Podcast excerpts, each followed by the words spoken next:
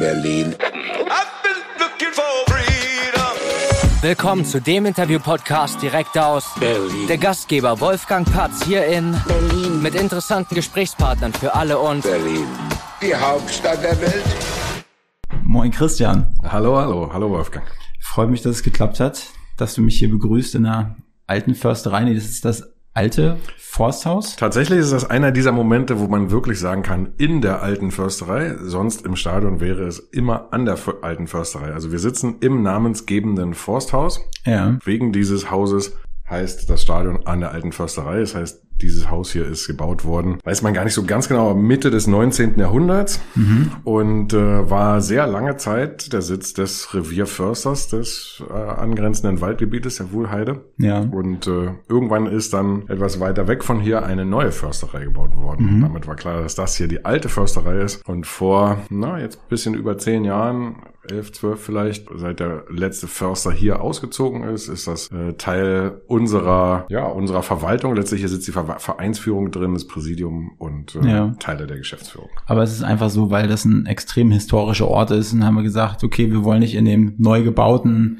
Hochglanzladen sitzen, sondern wir wollen da sitzen, wo die Geschichte auch ist. Ähm, jetzt ist es so, dass wir hier drin schon saßen, bevor äh, diese Tribüne dort Ja. errichtet worden ist. Und äh, tatsächlich ist die Tribüne auch so errichtet worden, dass sie möglichst viel Nutzfläche hat. Es gibt schon auch ein paar Büros, die sind aber für die Menschen, die dort unmittelbar arbeiten. Es gibt ja dort ähm, einen, einen Veranstaltungsbetrieb, da finden gut 250 Veranstaltungen aller Art, von Tagungen über Messen, all solche Dinge, Betriebsversammlungen und so weiter statt. Das heißt, äh, die wenigen Büros, die es dort drüben gibt, äh, da arbeiten die Menschen von uns, die sich um diese Veranstaltungen kümmern. Und wir sind äh, sehr bewusst hier geblieben. Ja. Denn äh, ja, wie gesagt, das ist das, äh, der Namensgeber des Stadions und für uns äh, ja ein sehr schöner Ort hier. Wie oft wirst du diese, oder wie oft wird dir die Frage gestellt, warum alte Försterei und an der Försterei und wie, oft, wie oft drückst du Play? Äh, interessanterweise äh, ist das etwas, was wir sehr häufig von uns selbst aus erzählen, weil Leute zu uns kommen. Ja. zu diesem Stadion und gar nicht drüber nachgedacht haben vorher, warum das denn eigentlich Stadion einer alten Försterei heißt. Da man sich aber in der Regel dann da drüben ähm, am Stadion trifft und vor dem Eingang des Stadions äh, kann man dann im Grunde sagen, so, jetzt drehen wir uns mal alle um und gucken in die andere Richtung. Ja. Dann, äh, sieht man dieses Haus und äh, kann das äh, sehr schön erklären. Und das äh, machen wir tatsächlich relativ häufig, aber häufiger ungefragt, als dass Okay. jemand nachfragt. Aber machst du dann auch so Führungen? Das hat sich gerade so angehört, als wenn du mal so eine Führung machst hier. Nee, das nicht, aber natürlich äh, habe auch ich öfter äh, das Vergnügen, Leute zu begrüßen, die zum ersten Mal herkommen ähm, und äh, denen man dann ein bisschen was erklärt. Ja. Worüber ich mir noch nie Gedanken gemacht habe, ist, äh, was ist die Wohlheide eigentlich? Wenn wir schon bei Geschichtsunterricht sind. Die, Ah, die Wohlheide ist, ist ein, ein angrenzendes großes äh, Waldgebiet. mhm. Und dazu muss man wissen, dass ja äh, Köpenick lange Zeit eher vor den Toren Berlins lag und ein, äh, ein großes Naherholungsgebiet für Berliner Ausflügler war. Der, der alte Name für dieses Gebiet ist auch Sadova. Ähm, das ist aber äh, weitgehend in Vergessenheit geraten. Wuhlheide heißt also im Grunde diese, dieses Wald- und Wiesenstück von, ich sag mal, Karlshorst, Tresco-Allee bis hier ran an, an die Stadiongrenze.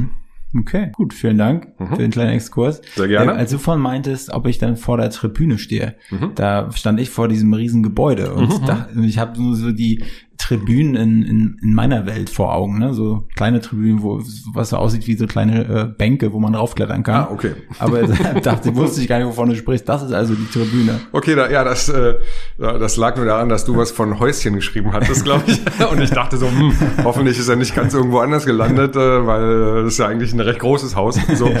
Ja. das ist äh, also der der immer noch jüngste Teil unseres Stadions, sprich 2013 im Sommer ist die eingeweiht worden, war also der bis äh, dato letzte Modernisierungsschritt. Also für alle, die jetzt immer noch nicht genau wissen, wer jetzt hier sitzt, das ist äh, Christian Arbeit. Christian Arbeit ist mittlerweile Geschäftsführer Kommunikation. Und ähm, ich wusste gar nicht, als ich äh, mit den äh, Podcast ausgemacht habe, dass du auch Stadionsprecher bist. Das stimmt. Das war mir gar nicht so richtig bewusst. Und das ist immer noch so. Das ist immer noch so. Das war ich vorher schon. Heißt also, bevor ich überhaupt hauptamtlich zur Union gewechselt bin, habe ich schon in meiner Freizeit als Stadionsprecher gearbeitet. Ja. Äh, Das hat im Winter 2005, 6 begonnen, also auf dem sportlichen Tiefpunkt. Wir waren in der viertklassigen Oberliga damals und hauptamtlich zum Verein bin ich dann Anfang 2009 gewechselt. Und hierher kommen tue ich schon seit 1986, bin also ein klassisches, als, als zwölfjähriger Junge Ja. äh, Union-Fan geworden und hätte im Leben nicht gedacht, dass äh, man bei einem Fußballverein auch arbeiten kann, wenn man nicht Fußballer Ja. oder Trainer oder weiß ich nicht, Mannschaftsarzt Ja. ist. Und vermutlich gab es damals auch gar nicht so viel mehr Berufe bei so einem Verein. Aber Fußball hat sich ja dann in den folgenden Jahrzehnten doch deutlich verändert und es gibt äh, wesentlich mehr zu tun inzwischen. Bevor ich nochmal, oder bevor wir auf deine, dein, deinen Werdegang nochmal zu sprechen kommen, würde ich gerne so einen kleinen Berlin-Exkurs machen. Mhm. Und da ist immer so die Standardfrage, was gefällt dir an Berlin? Weil du bist Ur-Berliner Mhm. Und äh, die, die meisten, mit denen ich spreche, sind wirklich dann auch Zugezogene, Mhm. die zwar schon etwas länger hier leben, aber von einem richtigen Ur-Berliner zu erfahren, was er eigentlich an Berlin mag, finde ich mir eigentlich ganz spannend. Fangen wir so an. Ich bin, äh, bin in äh, Friedrichshain geboren, ähm, ganz, ganz in der Nähe dessen, was heute da die, die zu den hipsten Gegenden gehört sozusagen. Mhm. Also meine Eltern haben in der Lehnbachstraße ganz dicht am, äh, Ja. am Bahnhof Ostkreuz äh, gewohnt und äh, damals war aber alles sozusagen genau umgekehrt. Ja? Es war man war zwar froh, überhaupt irgendwo eine Wohnung zu haben, so Mhm. ungefähr, aber Altbauwohnungen waren jetzt nicht gerade wunderbar für junge Eltern sozusagen. Das Ja. heißt, äh, als ich, ich glaube, zwei war, sind die dann mit mir nach Lichtenberg an die Stor in die Storkower Straße gezogen. Äh, wer da heute vorbeifährt, ist zwischen S-Bahnhof äh, Frankfurter Allee und S-Bahnhof, oh Gott, wie heißt es denn? Da, wo es Velodrom ist, äh, Landsberger Allee. Ähm, der, der, der blickt auf ein, ein großes Plattenbaugebiet Mhm. und äh, das war damals was ganz Tolles, so Ja. eine Wohnung zu kriegen mit warmem Wasser und Fernheizung und so weiter und so fort. Und das war auch alles wunderbar dort. Und, äh, und ich war nicht glücklich, als meine Eltern mit, mit uns dann, also dann hatte ich noch eine kleine Schwester, als sie mit uns dann wieder zurückgezogen sind nach Friedrichshain später. Ähm, da war ich, bin ich gerade in die dritte Klasse gekommen und dann sind wir fast in die gleiche Gegend gezogen. Äh, Säumestraße war, ist in der Nähe der Ja. Fühlestraße, also alles Mhm. im Grunde ein Kiez. Und das war eigentlich das Uncoolste, was man sich vorstellen konnte. Und jetzt ist es recht hip, ne? Und, und insofern war es für mich sehr lustig mitzuerleben, wie, wie das sich so verwandelt hat in so eine, boah, alle wollen da abends hingehen und irgendwas machen und alles. ja. Die, all die Geschäfte meiner Kindheit, also ich hatte dann immer freitags die Aufgabe, äh, äh, zumindest Teile des Wochenendeinkaufs für die Familie zu erledigen und es bedeutete, in, im, im Gegensatz zum Neubauviertel, wo man einfach in die Kaufhalle, was heute Supermarkt heißt, äh, Mhm. gegangen ist und alles gekauft hat, musste ich in den Gemüseladen, zum Bäcker, zum Fleischer, in die Drogerie, in den Getränkeladen und zum Schluss in den Konsum. Und- und, und äh, ja, das sind jetzt alles Kneipen. Achso, ich wollte gerade fragen, gibt's die immer noch? Weil ich, ich kenne zum Beispiel eine Fleischerei direkt an der Warschauer Ecke, Grünberger ist das, glaube ich, oder so. Und da gibt's halt immer noch Gulasch, Kohlroulade, Königsberger Klopse für 5, 6 Euro, so als Mittagstisch. Richt- Richtung Warschauer ist ein bisschen davon was übrig geblieben. Äh, ich glaube, da äh, äh, Säumestraße, Wühlestraße, da hat sich alles in äh, entweder gibt's Bier oder Kaffee oder Burger. Oder ungefähr. Döner. Oder, ja, genau. Und äh, aber kommen wir zu der Frage, was ich eigentlich an Berlin mag. An Berlin mochte ich, glaube ich, schon immer, dass es irgendwie so groß und und ähm, und vielfältig war, dass man es gar nicht richtig erfassen konnte. Ja. Und ähm, deshalb kommen mir dann irgendwie alle anderen Städte in Deutschland auch immer irgendwie so klein vor. Also fast alle anderen Städte haben dann irgendwie ein Zentrum Mhm. und das ist dann auch das Ja. Zentrum und, und so weiter. Und in Berlin gibt's irgendwie alles äh, zigfach. Und Mhm. äh, wenn man so groß geworden ist oder da, damit groß geworden ist, dann, äh, also mir fe fehlt die Vorstellung in einer, vielleicht muss ich noch ein bisschen älter werden dafür, äh, in einer kleineren Stadt äh, Mhm. leben zu können, auch wenn die kleine Stadt nicht äh, Eberswalde heißt, sondern Hamburg oder München Ja. oder Köln oder so. Ja? Und ähm, ich habe also dann nur äh, eine Zeit meines Lebens, ein, ein Jahr äh, genau genommen, in einer sehr viel größeren Stadt, nämlich London, gewohnt. Mhm. Und äh, danach war es völlig aus. Also da war dann vollkommen klar, ich kann, wenn ich zurückgehe nach Deutschland, ich kann dann nur in Berlin Ja. bleiben. Anders geht es gar Wie nicht. war das für dich, das Jahr in London? Hat dein äh, Herz getränt? Es war, war wirklich ein fantastisches Jahr, hat mir ganz viel Spaß gemacht. Es war das erste Mal weg von zu Hause und Mhm. dann gleich rela relativ weit für damalige Verhältnisse. Es war von Sommer 92 bis Sommer 93. Das heißt, es gab nicht nur kein Internet und keine Smartphones und all sowas, sondern auch noch keine Billigflieger. Ja, ja. Es war einfach richtig teuer äh, und äh, jeder jeder Flug, jedes äh, ich komme mal nach Hause äh, und besuche Mhm. euch oder so, musste Ja. ga- ganz schön abgerungen werden. Ja? Und äh, insofern war das ein, ein schönes Jahr, um irgendwie auch ein, so erwachsen zu werden, also um, um zu lernen, wie sich das anfühlt, dass ich zur Arbeit gehen muss, dafür Geld kriege, davon kann ich meine Miete und mein Essen selber bezahlen und und dann kann ich gucken, ob noch was übrig ist und ob es noch für ein Bier äh, in der Kneipe oder für eine Konzertkarte reicht oder ob ich irgendwas weglassen muss, damit ich was anderes machen kann und so. Mhm. Ja. Und Das äh, war eine schöne Erfahrung und, London äh, ist mir in diesem Jahr dort auch so au- auf eine Weise ans Herz gewachsen, dass ich dahin auch immer gerne zurückkehre. Also immer wieder Mhm. mal dahin fliegen muss und ein paar Tage Londoner Luft schnuppern. Was hast du da gemacht damals?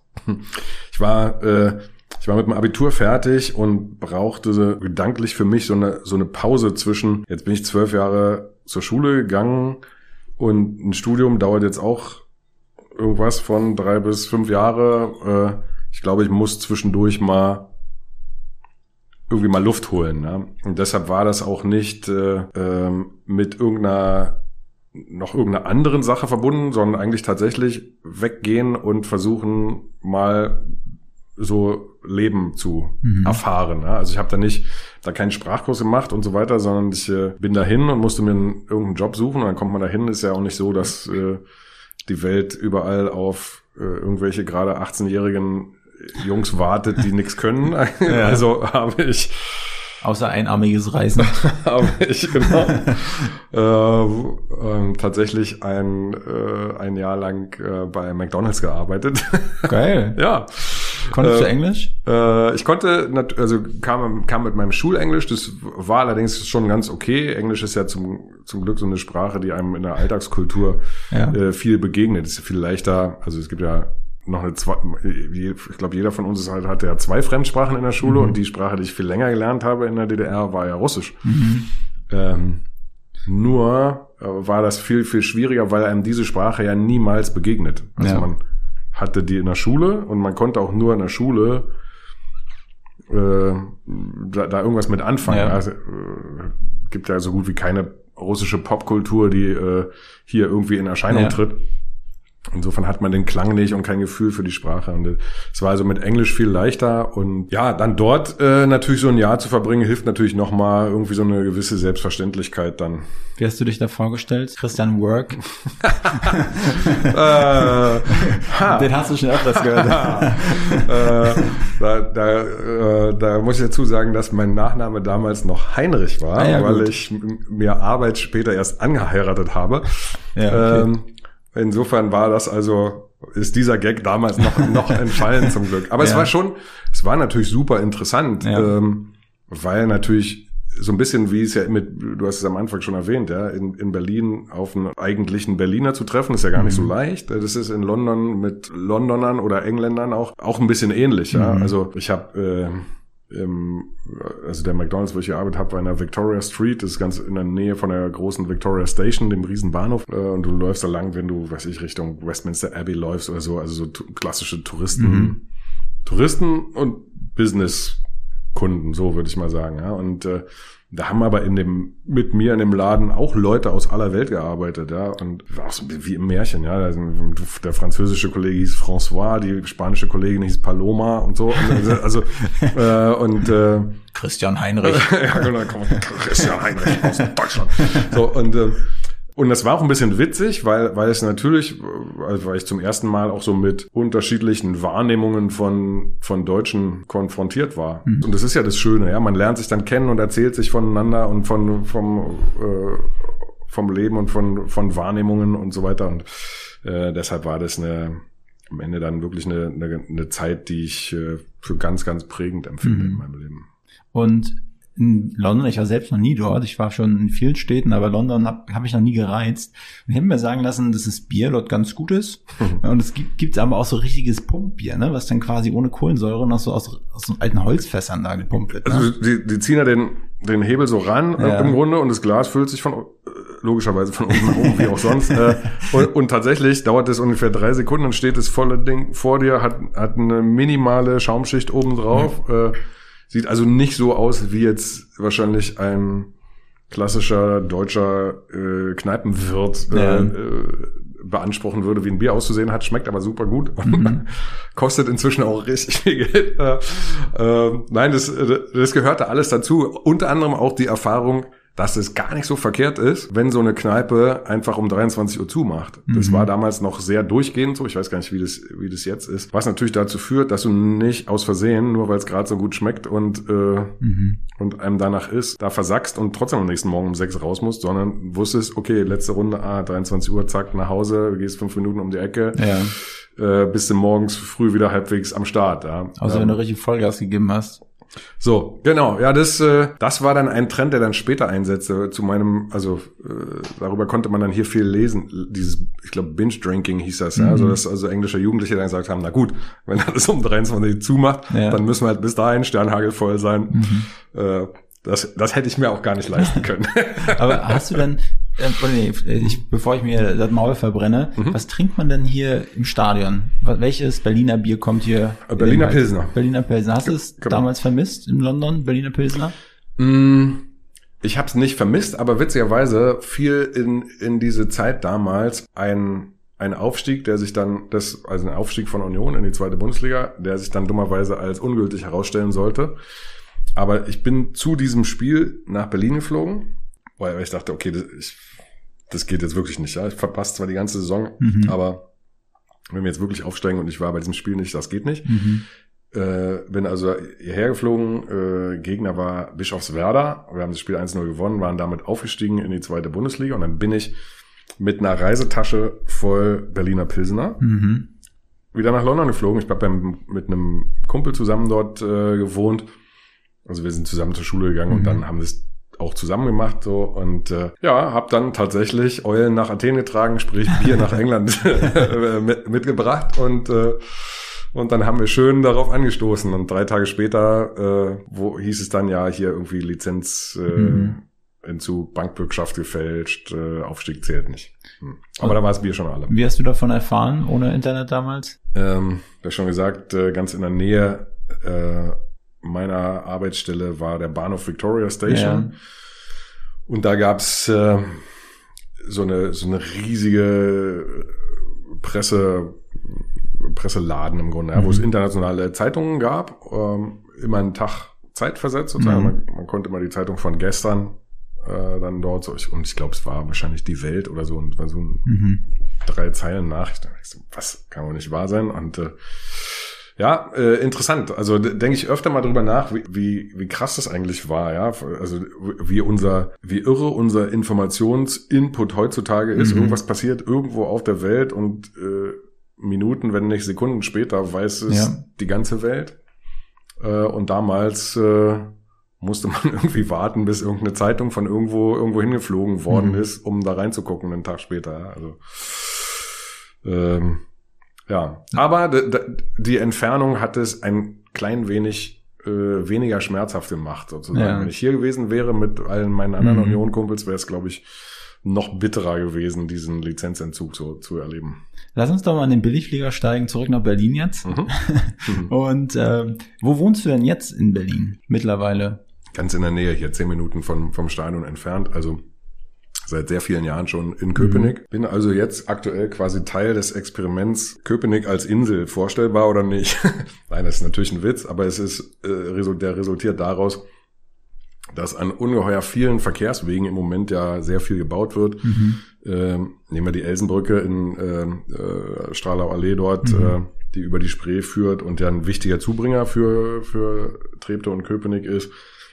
Ähm, aber auch jetzt hier so eine kleine Brücke wie hier vorm, vorm Stadion an der, an der Wuhlheide, die Brücke über die Wuhle, die heißt Pyramidenbrücke, die ist so klein, dass, glaube ich, die meisten Autofahrer eigentlich gar nicht merken, dass sie Mhm. über eine Brücke fahren, weil es ja nur über die Wuhle geht und trotzdem dauert es, die wird jetzt, die muss abgerissen und komplett neu gebaut werden und angeblich soll das sieben Jahre dauern. Ja? Und man Wow. denkt sich so, So eine kleine Brücke? Verrückt. Ähm, ja, das hängt wohl damit zusammen, wie viele Leitungen dort durchgehen. Also es ist nicht einfach nur eine Brücke, wo Autos drüber fahren, sondern da äh, Wasser, Abwasser, Mhm. Strom, äh, Gas, äh, Telefon, Internet, all, all diese Dinge plus Straßenbahn und so weiter. Also es scheint wahnsinnig kompliziert zu sein. Mhm. Trotzdem kommt einem die Dauer ein bisschen verrückt vor. Ja. Wie gesagt, weil die Brücke an sich ist wirklich sehr, sehr klein. Und jetzt erleben wir zusätzlich die Bauarbeiten am Bahnhof Köpenick. Also der Bahnhof Köpenick wird ausgebaut zu einem Regionalbahnhof.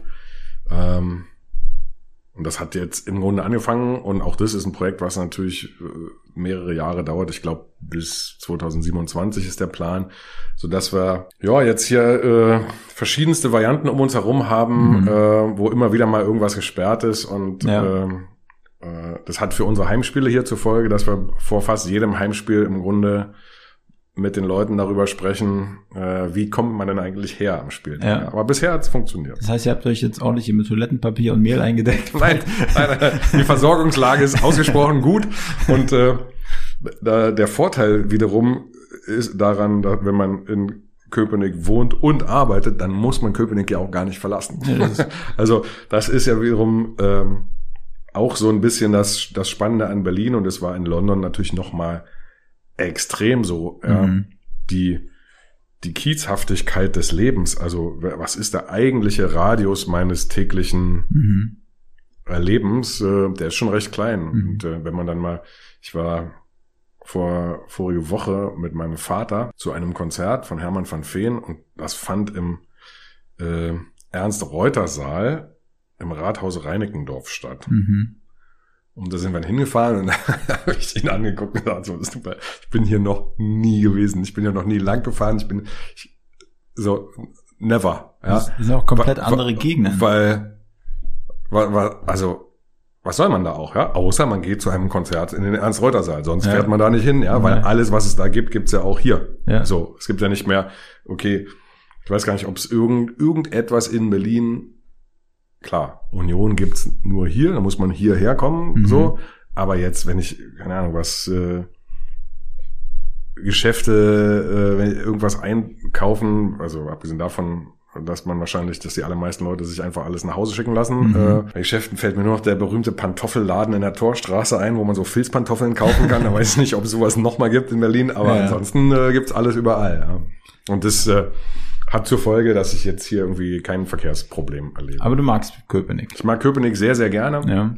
Ähm, auch wenn es natürlich dem, dem Berlin-Besucher, der hier anfangen würde, der würde Mhm. wahrscheinlich sagen, ist das wirklich Berlin? Ja. Also, weil Wasser, Wald, es ist grün, es ist verhältnismäßig ruhig, es hat einen, einen, einen kleinen Stadtkern sozusagen, also Mhm. die Altstadt Köpenick mit, mit Rathaus und Kirche und so weiter, wo, man denkt so, ja, das, okay, das könnte auch ein Zentrum einer Kleinstadt sein und war es ja auch, also 1920 ist, äh, glaube ich, Köpenick erst zu mit dem Groß-Berlin-Gesetz zu Mhm. Berlin ähm, tatsächlich dazugekommen. Und äh, nein, das ist äh, das ist sehr sehr angenehm und klar, ist auch so ein bisschen nach Halbjahren getrennt. Äh, jeder jeder kennt den bleiernen Berliner Winter und äh, der ist schon an sich nicht schön, aber am Wasser erst recht nicht so ungefähr. Mhm. Ähm, umgekehrt, der äh, kann der, der Frühling und Sommer in Berlin sehr, sehr schön sein. Und das ist am Wasser äh, hier Umso schöner, ja. um, umso schöner. Und egal, ob man auf einer Wiese am Wasser sitzt, rübergeht hier in Mellow Park oder und noch, und noch ein Bier trinkt oder in Strandbad Wendenschloss oder Grünau oder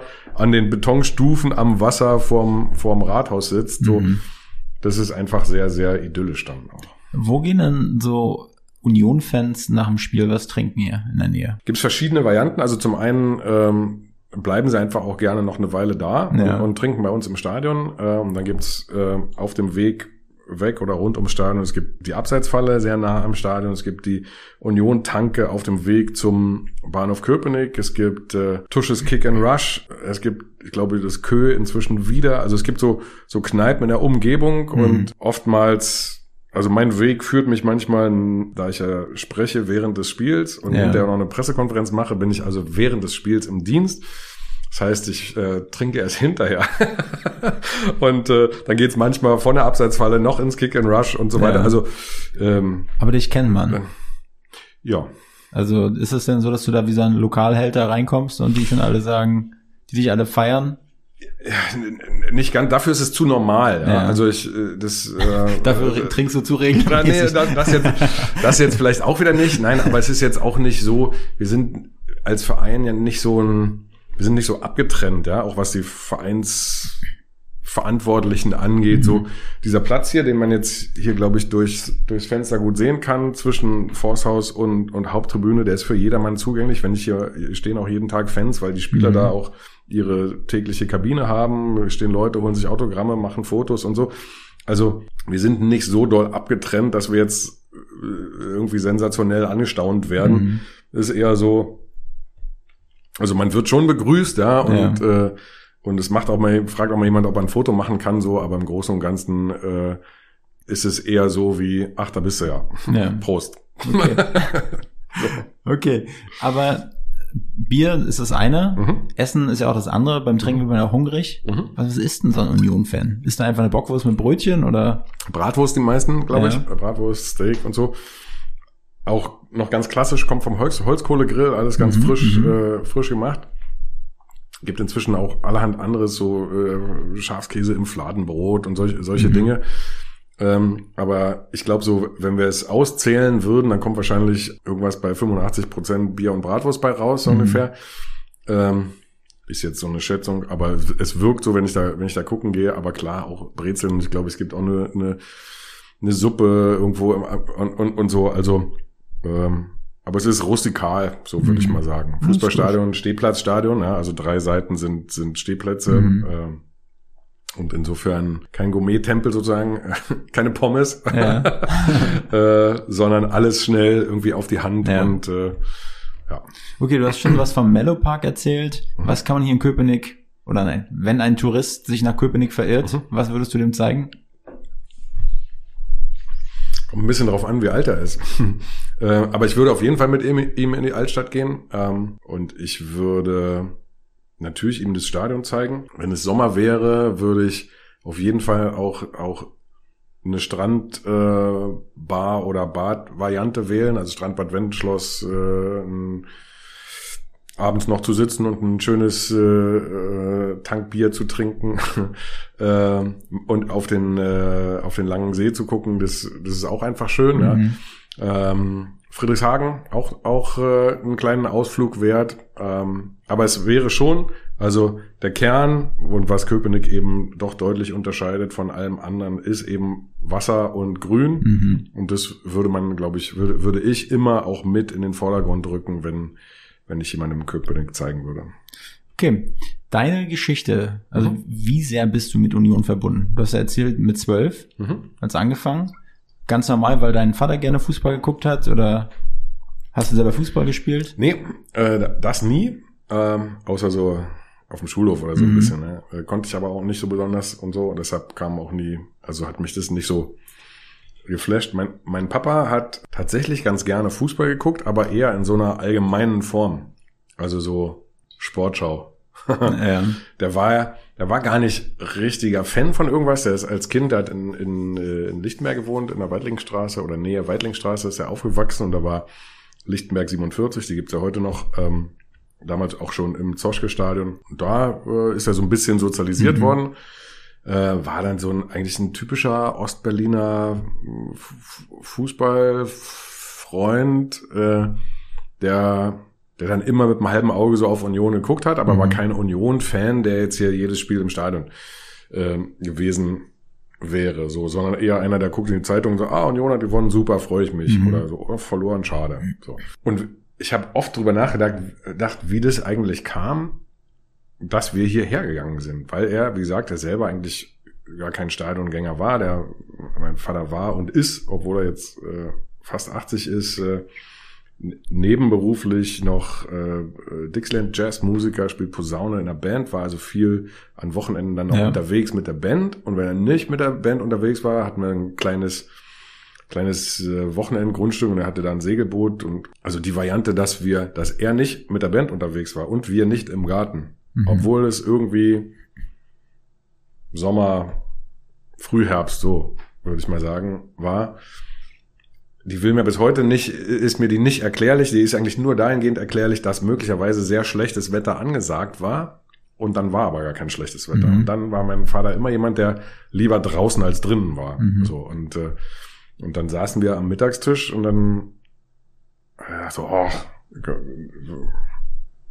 la- lass uns irgendwie raus. Ich guck mal, vielleicht, vielleicht können wir ja zum Fußball gehen. So. Mhm. Und ich glaube, er wollte, er hatte den Verdacht, das könnte mich irgendwie anzünden, so ein bisschen. Also abgesehen davon, dass man ja als Kind nicht wahnsinnig empfänglich ist, wenn jemand sagt, wollen wir einen Spaziergang machen. Ja. Das ist ja das Ja. langweiligste unter der Eklig, Sonne. ja.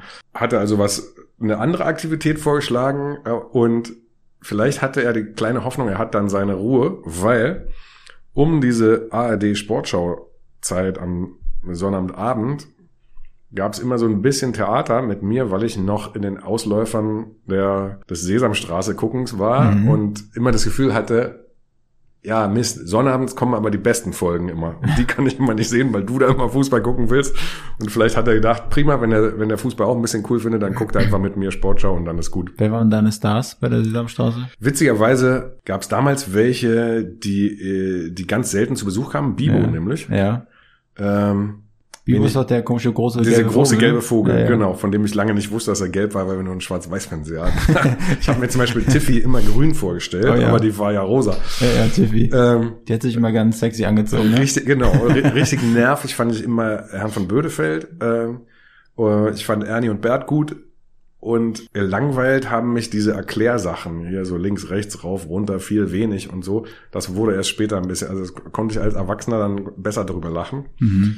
Äh, wenn Grobi den Unterschied zwischen groß und klein äh, erklärt und so. Und ich glaube, dass mit diesem, endlich fragt mich mal jemand nach der Sesamstraße, also ganz, ganz selten kam es vor, dass die sich überlegt haben, sie spielen inner, innerhalb der Sesamstraße ein Märchen. Und dann Mhm. war, weiß ich, Tiffy die Prinzessin und Mhm. Samson der Ritter oder irgendwie sowas.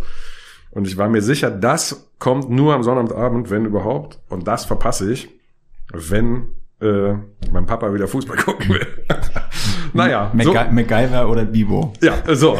Und äh, so war das. Und Okay. ähm, äh, sagen wir so, es ist auf eine andere Art und Weise aufgegangen, als mein Vater geplant hatte. Der hatte jetzt nicht im Sinn, dass ich dann dauernd dahin will. Mhm. So war es dann aber. Also ich bin dann eigentlich immer äh, zur Union gefahren, ab dann. Mhm. Und ähm, das hieß ja damals auch noch, wir hatten ja noch Sonnabends Schule in der DDR. Und das hieß dann manchmal direkt nach der Schule. Ich habe ja, ich bin in Karlshorst zur Schule gegangen, hätte eine Dreiviertelstunde oder eine Stunde fast nach Hause nach Friedrichshain gebraucht, um dann wieder loszufahren hierher. Also sind Mhm. wir, irgendwann hatte ich ein paar, äh, habe ich so Kumpels aus der Klasse überredet und gesagt, los, kommt mal mit, ist eigentlich ganz cool und so. Und äh, dann waren wir irgendwann so fünf, sechs, sieben Leute, die mit Schultasche von der Schule zur Union gefahren sind Mhm. und dann äh, hier äh, Union geguckt haben. Und, äh, und irgendwann habe ich dann gesagt, so ja, ich würde auch gerne mal auswärts fahren und so. Mhm. Und das fanden jetzt meine Eltern nicht wahnsinnig, es war ihnen nicht ganz geheuer, Ja. aber es ist ja gut ausgegangen. Warst du noch mal so richtig, richtig eingekleidet wie so ein, ähm, wie so ein Union Ultra? So mit Schal und mit Trikot und mit allem möglichen, was dazugehörte? Mm, Oder gab's das damals es noch nicht? gab, also damals war ja viel mehr, also es gab nicht viel zu kaufen. Ja. Ähm, wa- des- deshalb gab es diese berühmten sehr langen Strickschals, die man sich dreimal um den Hals gewickelt haben, die aber dann trotzdem noch links und rechts bis äh, auf den Boden reichen mussten, fast. Ähm, also sowas hatte ich dann natürlich. Mhm. Äh, und Gut. Äh, meine Oma, also meine Oma hat mir dann auch eine Fahne genäht Oh ja. und so sowas. Und irgendwann hatte man dann zumindest mal einen Aufnäher, den man sich auf irgendeine Jacke nähen Mhm. konnte und so. Ähm, ja, Hattest du damals lange Haare? noch nicht. Ich, war, ich, äh, Wann kam die Verwandlung? ich habe so neunte Klasse entschieden, ich lasse sie jetzt länger wachsen. Mhm. Das hat dann aber noch ein bisschen gedauert, bis sie Mhm. dann wirklich lang waren. Ähm, die waren damals auch irgendwie wahnsinnig lockig, da hat es nochmal extra lange gedauert. Und ich wollte, also Vorbilder waren ja, waren ja so, so Bands aus der Zeit, so wie Europe und Bon Jovi und so. Nicht so. Wolfgang Petri. Nicht, den gab's da wiederum noch nicht, ja, oder zumindest kannte ich den nicht. Und äh, ähm, ja, naja, Na gut, aber Mhm. auf jeden Fall für alle, die jetzt kein Bild vor Augen haben. Ich habe nämlich Bilder vor Augen. Ich habe nämlich ein bisschen Google Bildersuche und da habe ich äh, Christian auch mit langen Haaren gesehen. Mhm. Ich dachte, eine Verwandlung mal wieder. ähm, Ich, ich habe es mir so erklärt, so jetzt gibt's eine offizielle Position im Unternehmen Geschäftsführer Kommunikation. Das muss auch ein bisschen mehr so, ein bisschen glatter sein jetzt.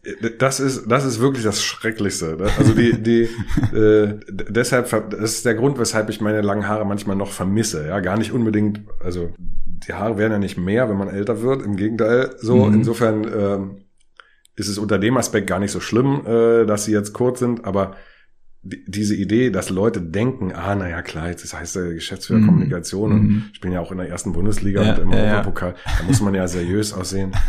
Da würde ich am liebsten so machen und hätte wieder ganz lange Haare, ja? weil das natürlich nicht der Fall ist, sondern ich in einem äh, unvorsichtigen Moment im im Wintertrainingslager 2019 irgendwo in Spanien. Ich glaube, es war sogar Handball-Weltmeisterschaft und wir saßen mit Fans äh, zusammen in irgendeiner Hotellobby und haben Mhm. Handball geguckt und und rumgeflaxt und, und irgendjemand hat dann zu mir gesagt, also wir, wir waren da schon irgendwie ein bisschen aussichtsreich im Rennen um den Aufstieg, ja, und irgend, irgendjemand hat mich gefragt, ob mir der Aufstieg denn meine Haare wert wären. Mhm.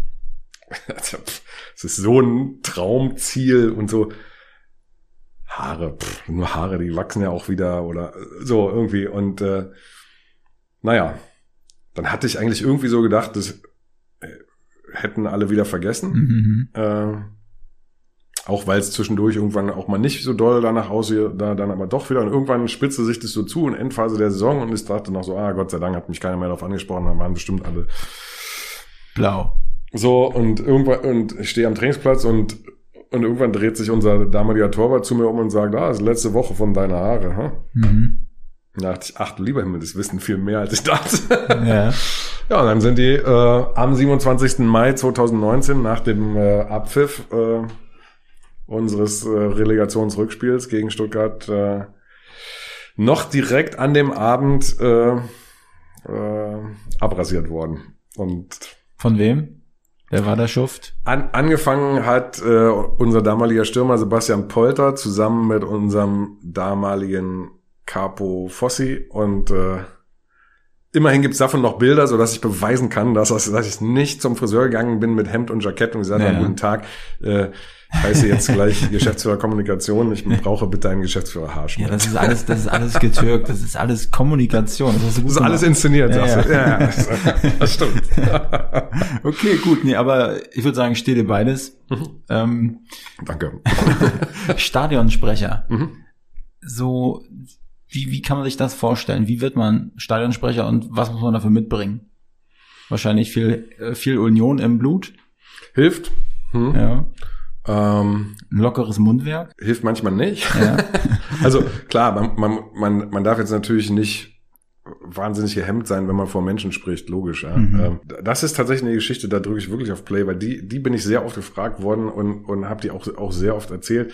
Ähm, de deshalb mache ich diese lange Geschichte ein bisschen kurz. Ich bin quasi bei der, ich habe damals für eine große Kinokette äh, gearbeitet, habe eine, eine große Veranstaltung vor 1000 Leuten im großen Saal des Zoopalastes äh, moderiert. Äh, sprich, da, da ist eigentlich ein Moderator ausgefallen oder es wurde von Anfang an einer gebraucht und war nicht gebucht, was auch immer. Und äh, ich habe dann gesagt, ja komm, bevor hier einer, bevor hier irgendwie alles Mhm.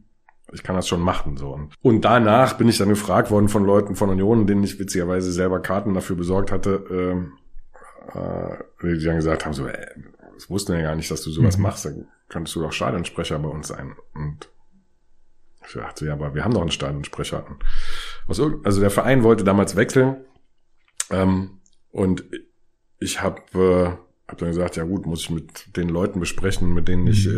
äh, zur Union gehe. Ich gehe ja nicht, hier nicht alleine her, sondern meine Familie und Freunde und so weiter. Und äh, interessanterweise haben die alle sofort gesagt, oh ja, mach mal.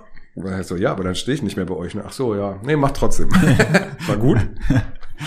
ähm, und äh, ab dann war natürlich auch klar, äh, es war auch vorher schon äh, meist so, aber kennt man ja, äh, eine Ausnahme gibt's dann doch, wenn irgendeiner, weiß ich nicht, 75 wird oder 50 oder was auch immer, dann lässt man doch mal ein Spiel aus. Mhm. Da habe ich dann gesagt, okay, wenn ich das mache, heißt es aber auch, was gibt's dann nicht mehr? Spiel ist Spiel, egal was Ja. an dem Tag passiert. Schon eine krasse Verbundenheit zum, zum Verein dann. So war das dann und äh, ich habe tatsächlich ein einziges Pflichtspiel verpasst in, in der Zeit.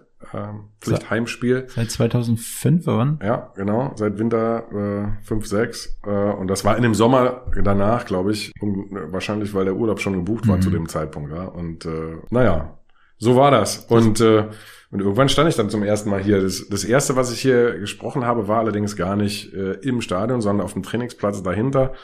Äh, noch im Dezember 2005, nämlich bei der Rückkehr unseres legendären Trainers Georgi Vassiljev, der, der den haben wir in der Saison nochmal verpflichtet. Und äh, da kamen dann tausend Leute zu, Mhm. zu einem ersten Training auf einem freigeschobenen, vom Schnee freigeschobenen Kunstrasenplatz. Und da hieß dann damals, ja, okay, da müssen wir irgendwie, müssen wir was machen, müssen wir irgendwie mal Hallo Mhm. sagen und ihn vorstellen und so weiter. Und so hat das angefangen. Das erste Mal im Stadion stehen war dann erst, ich glaube, Februar oder sogar März äh, 2006, weil es einfach eine lange Winterpause war. Ja. Und äh, ja, da haben, haben mir dann doch tatsächlich im Wortsinn und zu meiner eigenen Verblüffung ein bisschen so die Knie gewackelt. Mhm. Also so, dass ich dachte, ach, das ist ja jetzt interessant, das hätte ich gar nicht gedacht, aber mir wackeln wirklich, mir zittern die Knie, wie man das so sagt. Ja, mhm. äh, ähm, erstaunlich. Konnte, also weil wie, als würde ich so neben mir stehen Ja. und, und mich selbst beobachten. Hast du dann so eine leichte, flatter, flatterige Stimme gehabt? Das weiß ich tatsächlich nicht mehr, ähm, aber es hat sich dann auf jeden Fall recht schnell gegeben. Ja? Und jetzt, Ja. äh, jetzt ist es natürlich ein bisschen so, dam damals waren, weiß ich nicht, fünf, sechstausend Leute da. Mhm. So.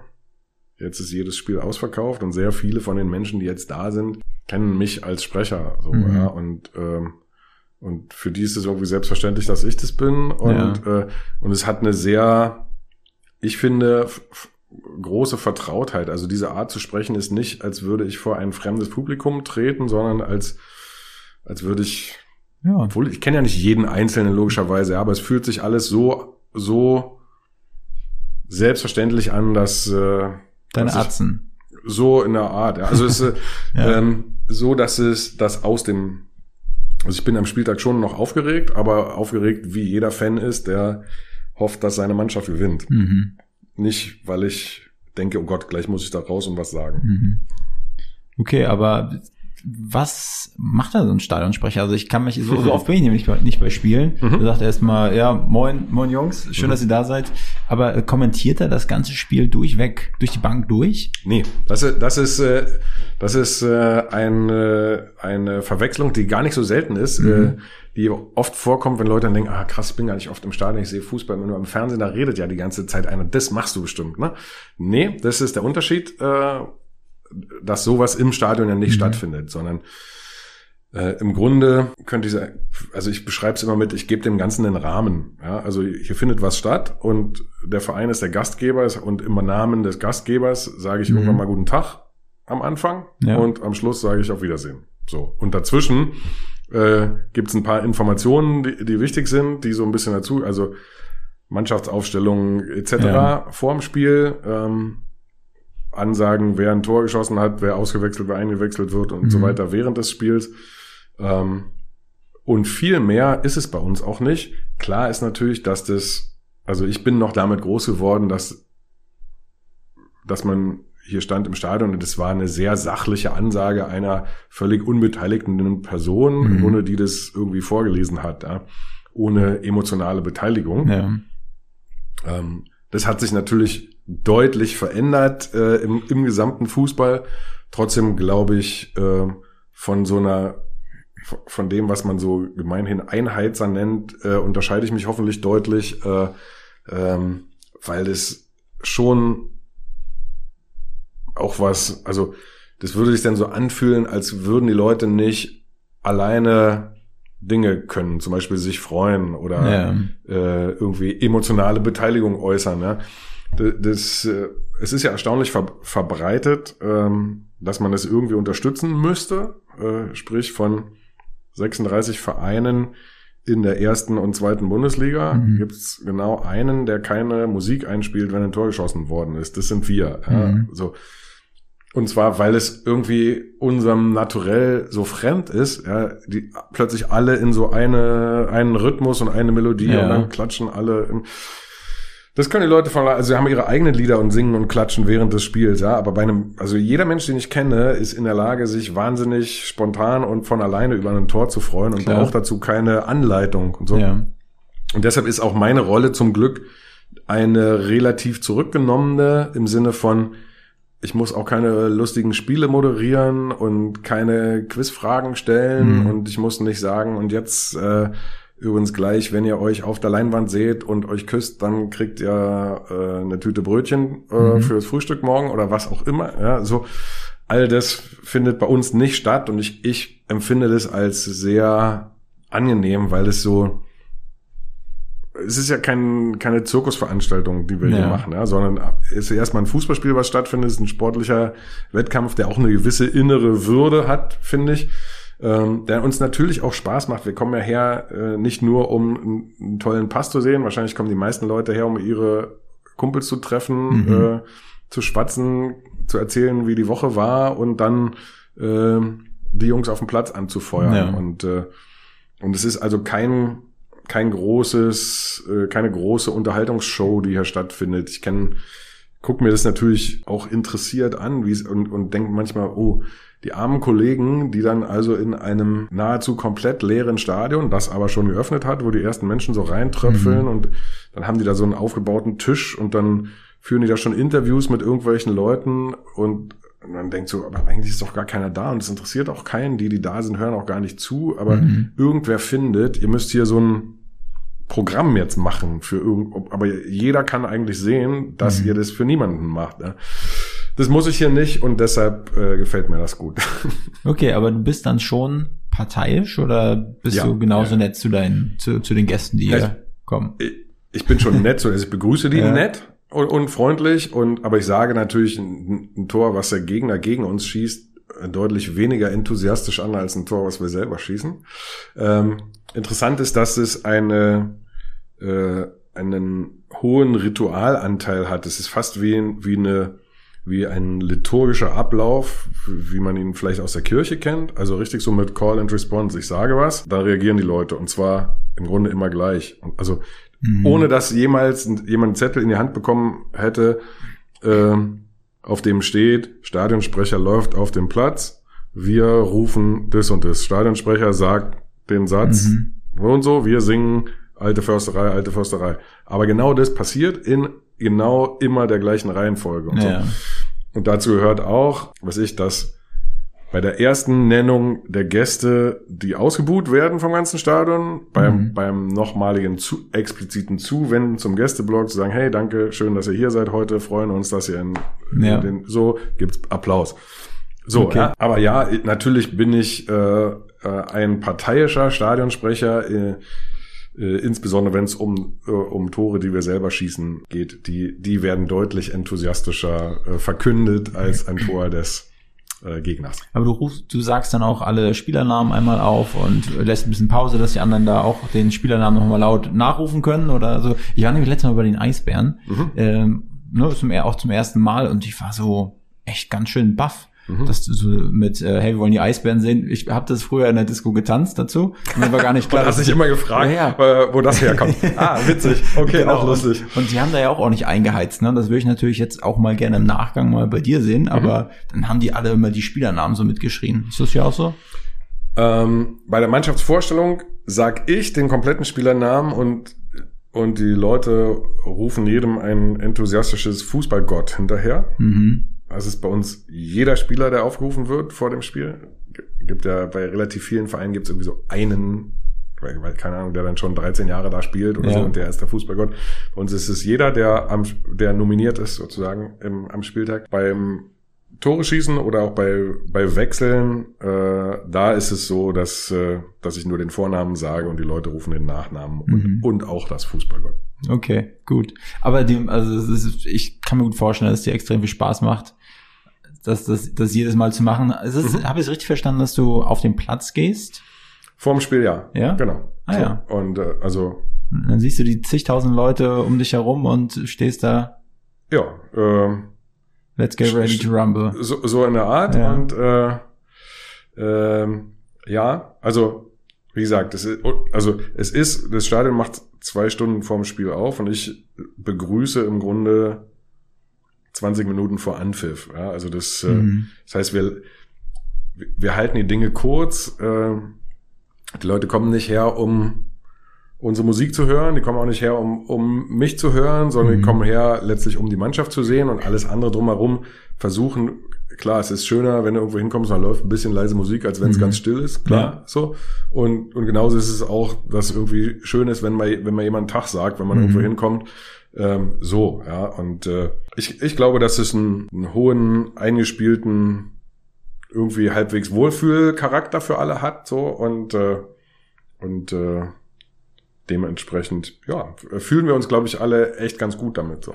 So, das hast du damals so nebenberuflich angefangen, den Mhm. Stadionsprecher. War das so einfach weil aus, aus Liebe zum Verein oder gab es dafür irgendwie ein paar, paar Kröten? Am Anfang nicht, Irgend, irgendwann gab es ein bisschen was, ähm, aber es war eher so ein, also ich weiß noch, am Anfang war es dann so, dass ich gesagt habe, ja, okay, dann, aber okay, ja, da habe ich dann schon die Pressekonferenzen moderiert. Das kam irgendwann dazu, diese Pressekonferenzen nach dem Mhm. Spiel. Und da habe ich gesagt, ja, aber das dauert dann schon eine Weile und meine Frau und meine Kinder, die, die müssen dann ja auf mich warten. Da wäre es Mhm. dann gut, wenn die mit irgendwie in den, irgendwie noch wo einen Schluck trinken könnten Ja. und irgendwo warten so und, Mhm. nicht draußen in der Kälte stehen. Sowas, ja. Mhm. Aber das hatte nie einen, einen irgendwie einen finanziellen Hintergrund sozusagen. Ah, okay. Und jetzt ist es stets mitten in deinem Arbeitsvertrag drin, hey, auch Stadionsprecher oder ist es immer noch so, hey, Nee, das steht da gar nicht drin, aber Ah, ja. das, äh, äh, es war eigentlich umgekehrt, als, als ich damals hierher gewechselt bin, also ja, hauptamtlich hierher gewechselt bin, war genau das die Frage eigentlich auch für mich selber, mhm. ob ich das eigentlich weitermachen könnte. Also mir hat es Spaß gemacht und, Mhm. und ich wollte das gern und ich so, ja, wenn du alles andere trotzdem schaffst, dann Ja. kannst du es schon machen, so ungefähr. Ja. Also das, ja. Wie kann ich mir die Arbeit als Pressesprecher bei, bei Union so vorstellen? Weil ich in meiner Vergangenheit bin ich mehr so mit Pressesprechern, das waren meist immer so geleckte Typen, allglatt alles, Mhm. vorgeskriptet, was nach außen dringt, so und irgendwie, weiß ich nicht. Und Und du hast es vielleicht jetzt gerade so das Gefühl, vielleicht ist es bei uns nicht so. genau Ja. richtig, ja, ja. Das ist ja schon mal schön. ja, ja. ähm, ähm, Aber okay, jetzt mit den kurzen Haaren muss ich natürlich Jetzt sagen. mit den kurzen Haaren geht es natürlich ein bisschen in die Richtung. Äh, haben extra nur einen Wollpullover heute angezogen, haben sonst immer Hemd und Jackett. Nein, natürlich nicht. Nein, das, ähm, es ist so, dass wir, dass wir eine, eine sehr hohe Konstanz in, in, in, in sehr vielen Positionen im Verein haben. Ja? Der, also der amtierende Präsident macht es schon seit 2004. Äh, Mhm. das Präsidium zu größten Teilen auch, auch in anderen Gremien, Aufsichtsrat und so weiter, ist es ganz ähnlich. Das heißt, dadurch gibt es eine sehr äh, große Vertrauensbasis und auch ein, also wir kennen uns einfach auch alle gut, Mhm. ja, und, und äh, wissen, wie wir ticken und äh, wann wir das Gefühl haben, äh, da müssen wir uns zu äußern, wann wir auch das Gefühl haben, nee, lieber nicht. Mhm. Also die, dieses, wie ist so ein Verein eigentlich? Wie wirkt er nach außen? Ja? Äh, Sagt er zu allem, was es gibt, was? Oder äh, fokussiert er sich eigentlich auf bestimmte Themen, auf seine eigentlichen Kerngebiete und so weiter? All diese Dinge spielen dabei natürlich eine Rolle. Und, und wenn man sich so lange kennt und wenn man, wenn man in so einem ganz engen und regelmäßigen Austausch ist, dann braucht man genau das nicht, ja, dass ich jedem immer irgendein Skript in die Hand drücke und sage, pass auf. Und wenn du in der zweiten Zeile des vorliest, das dritte Wort bitte besonders betonen und so weiter, Mhm. ähm, sondern wir bilden schon das ab, was wir selber auch sind und zwar auch in den Personen sind, Mhm. ja. Und äh, unser Präsident hat hat es re recht oft so formuliert, dass wir im Grunde schon wollen, dass, dass die Menschen, die bei uns arbeiten, so sein können, wie sie sind, wie Mhm. sie selber sind. Sie sollen sich ja eben einbringen mit ihrer Persönlichkeit und nicht hier alle zu stromlinienförmigen äh, Dingen gebracht werden. Ja? Und äh, ähm, trotzdem geht es natürlich darum, si- sich in groben Zügen zu verständigen. Es kommt relativ selten vor, bei uns genau genommen eigentlich nie, dass sich jemand zu einer Sache auf eine bestimmte Weise äußert, wo dann jemand anders hinterher kommt und sagt, das sehe ich aber ganz anders. Mhm. Ähm, da, dazu tauschen wir uns einfach wahnsinnig viel aus und, äh, und daher äh, gibt es solche Formen der, ich sag mal, äh, missverständlichen Kommunikation eigentlich selten. Ja. Und äh, hinzu kommt, ähm, dass hier unglaublich viele Menschen am Werk sind, die das als Unioner für Union machen und nicht, weil sie Union benutzen wollen, um danach zum nächstgrößeren Club zu kommen, Ja. beispielsweise. Ja. Und äh, äh, das ist ein ganz deutlicher Unterschied. Ja. Wenn ich, wenn ich meinen Job im Grunde immer nur mache als quasi permanente Bewerbung für einen vermeintlich besseren Job, Mhm. dann, dann werde ich ihn anders machen, als Ja. wenn ich ihn explizit hierfür mache. Ja. Mhm. Und äh, ähm, das ist ein, ein ganz, ganz wichtiger Teil unserer Identität, glaube ich.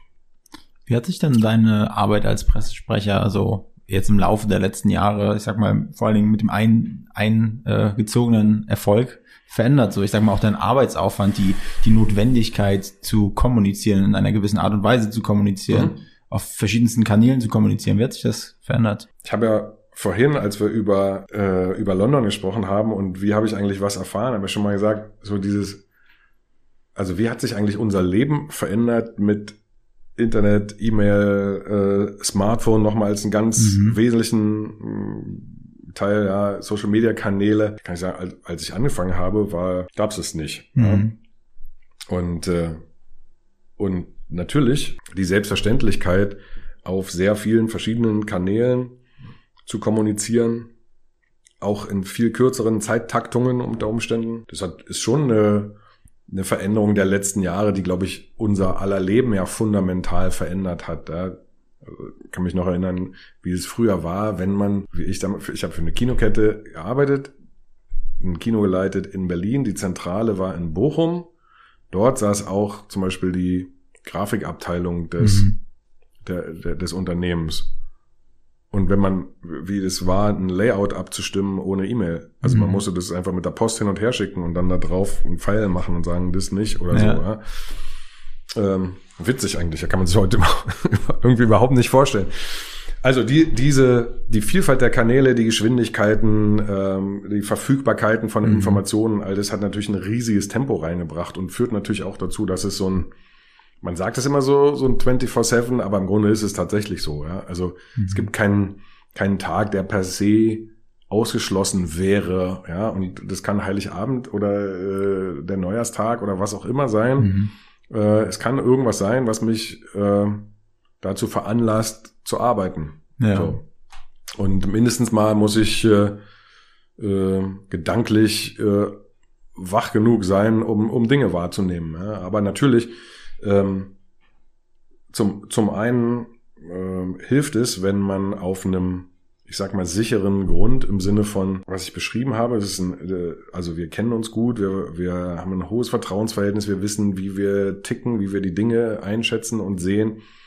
Äh, und keiner von uns wird nervös oder fahrig, wenn irgendwie der Wind mal ein bisschen von vorne weht oder Mhm. so. Ja, das können wir alles gut genug einschätzen oder so einschätzen, dass wir, dass wir souverän bleiben im, im Umgang damit. So und äh, ähm, was sich natürlich auch verändert hat, ist äh, die Anzahl der Mitarbeiter, auf die ich zurückgreifen kann. Als ich angefangen habe, war ich die Kommunikationsabteilung alleine zunächst, ja. Und äh, da gab es nicht jemanden, wo ich sagen konnte, du kannst du bitte mal den, äh, den Tweet dazu absetzen oder so, weil das war ich dann schon selber. Das hast ja. du selbst So. gezwitschert. Und, äh, und äh, das hat sich natürlich deutlich verändert, ist deutlich ausdifferenzierter geworden, auch weil an all diesen Dingen unglaublich viel dranhängt. Ja? Mhm. Und äh, ähm, nein, insofern äh, ist das sehr komplex geworden im Mhm. Vergleich zu früher. Ja? Und, und natürlich, das ist was vollkommen anderes, ob man in der Spitzengruppe der Bundesliga gerade mitspielt, äh, Ajax Amsterdam aus der Europa League rausschmeißt oder ähm, ein, ein Punktspiel in Eberswalde in der vierten Liga bestreitet. Ja. So, ja. Das, äh, das hatte trotzdem was. Das, also jede, jede Zeit und, und jede Phase in, der- in der Vereinsgeschichte hatten ja auch ihren, ihren spezifischen Spaß. Mhm. Ja. Nur muss man sich nichts vormachen. Alles, was man tut und sagt und äh, wie man kommuniziert, ist zigfach wirkmächtiger, wenn man das als äh, Bundesligist tut im Vergleich Ja. zu äh, schon im Vergleich zur zweiten Liga, muss Ja. man klar sagen. Und auf wie viele Leute kannst du jetzt zurückgreifen? Ähm, versuche ich immer wieder neu, neu durchzuzählen, komme immer wieder so auf 19, 20. Äh, da ist alles mit dabei allerdings auch. Also auch eine, eine, eine Grafikabteilung, äh, Bildbearbeitung und so weiter und so fort.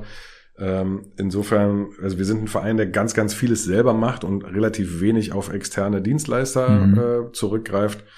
Ähm, deshalb klingt es manchmal relativ viel, allerdings ist es für einen Bundesligisten nicht besonders viel. Ich kenne äh, durchaus äh, Bundesliga-Vereine, da ist nur die Social-Media-Abteilung 19 Leute. Ja? Ja. Und äh, äh, insofern äh, Also Social Media sitzt ja auch und alles äh, Video Videoleute. nicht alle, die sitzen nicht alle in diesem Haus hier. Es Ja. gibt hier noch dieses weiße Containergebäude an der Seite, also das Videoleute, nicht so sexy Grafik, ist.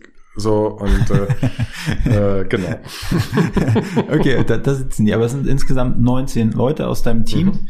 Kommunikation, da, da bildet die alles ab. Also die, die kümmern sich auch um die ganz großen Kanäle und äh, auch um. Von Homepage, App, äh, also alle alle Kanäle, auf denen wir uns äußern, Wow. Twitter, Instagram, Facebook ähm, und so weiter. Ähm, Mhm. Und natürlich auch, äh, darf man nicht außer Acht lassen, es gibt ja auch noch ganz klassisch Medienarbeit mit externen Medien logischerweise. Ja? Mhm. Also Tageszeitungen, Was? Ja, ist, äh, die, auch die gibt's ja jetzt online und, und so. Okay. Tageszeitungen, Fernsehsender, Streamingdienste, Ja. äh, Podcasts auch ganz äh, populär inzwischen. Äh, Mhm. Ja. Haben wir viele Anfragen, machen Ja. wir manchmal auch. Und, Ja, Dankeschön, Dankeschön. Äh, gerne.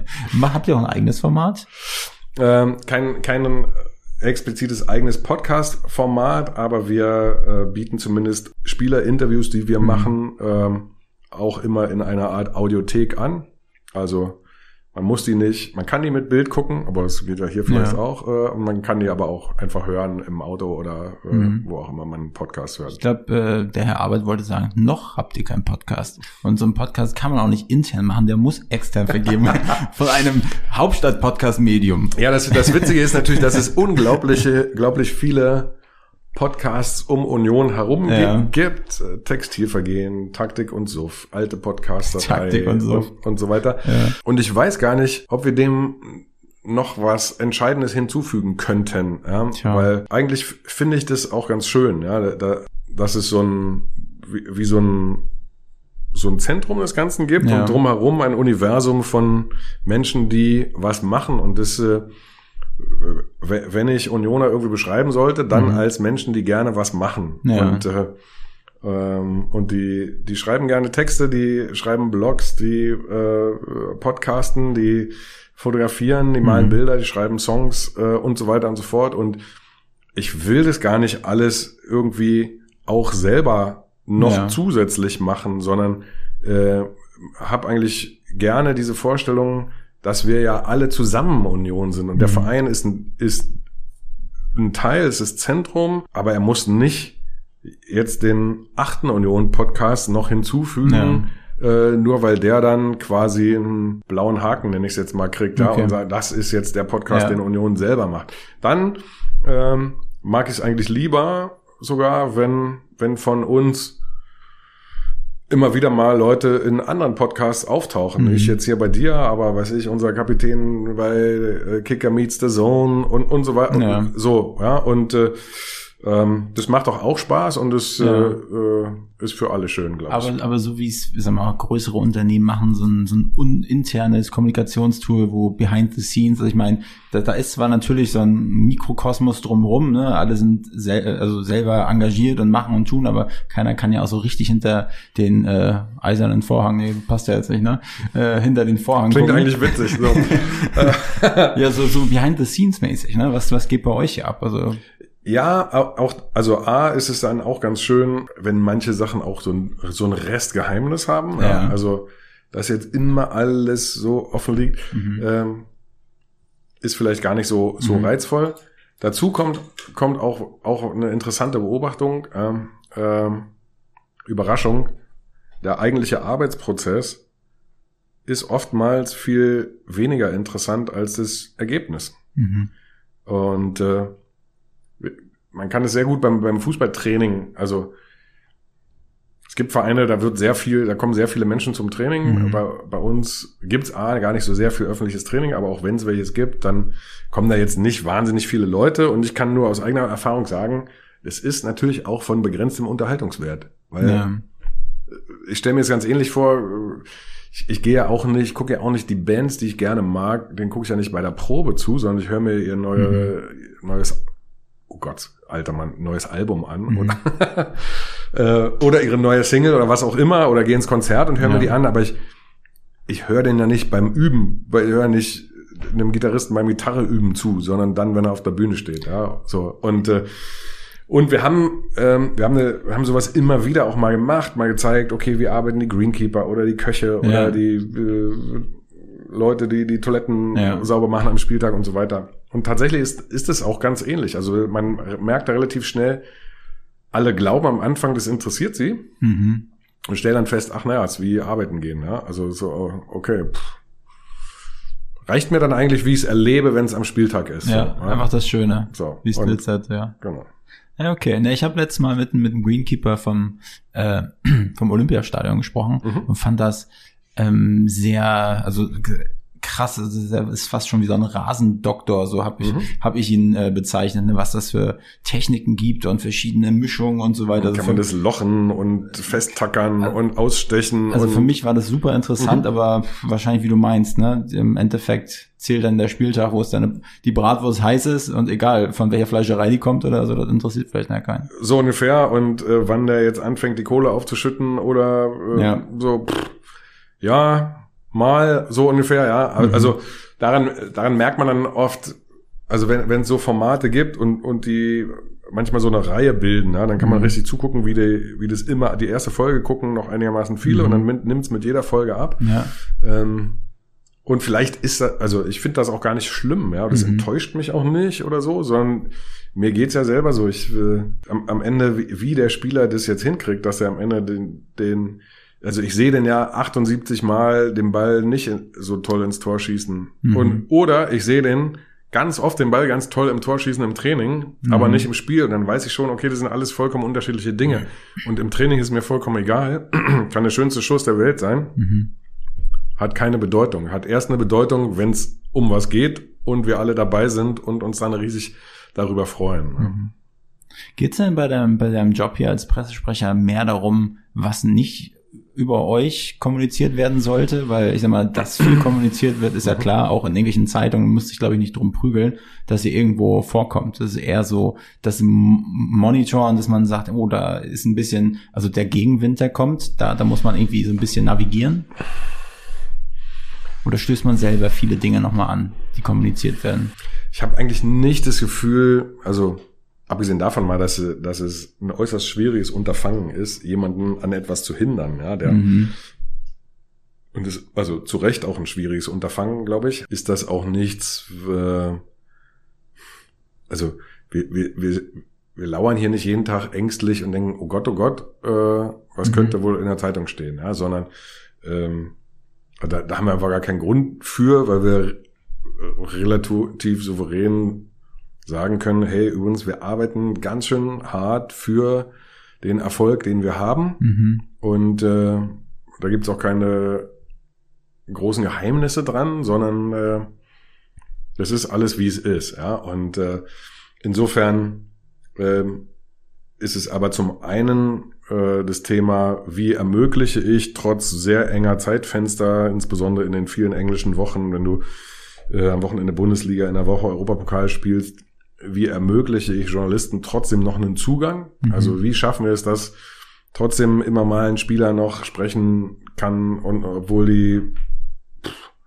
äh, mentale Anspannung durch dieses dauernde Unterwegssein, ein bisschen trainieren, viel regenerieren, viel Mhm. spielen und so weiter schon relativ hoch ist. Also ähm, da geht's dann oft so auch durchaus um, um faktische Unterstützung, also Mhm. äh, ja, Spieler zur Verfügung stellen, Informationen zur Verfügung stellen und so weiter. Auch äh, wenn es die Europapokalspiele sind, ist es schlicht und ergreifend, wird zum Beispiel über uns akkreditiert. Ja? Wenn wir nach Amsterdam fliegen, melden sich die Journalisten bei uns vorher, beziehungsweise wir fordern sie auf, Achtung, wer wird mit dabei sein? Mhm. Bitte bei uns bis dann und dann melden, damit wir dafür sorgen können, dass ihr dort dabei Mhm. sein könnt.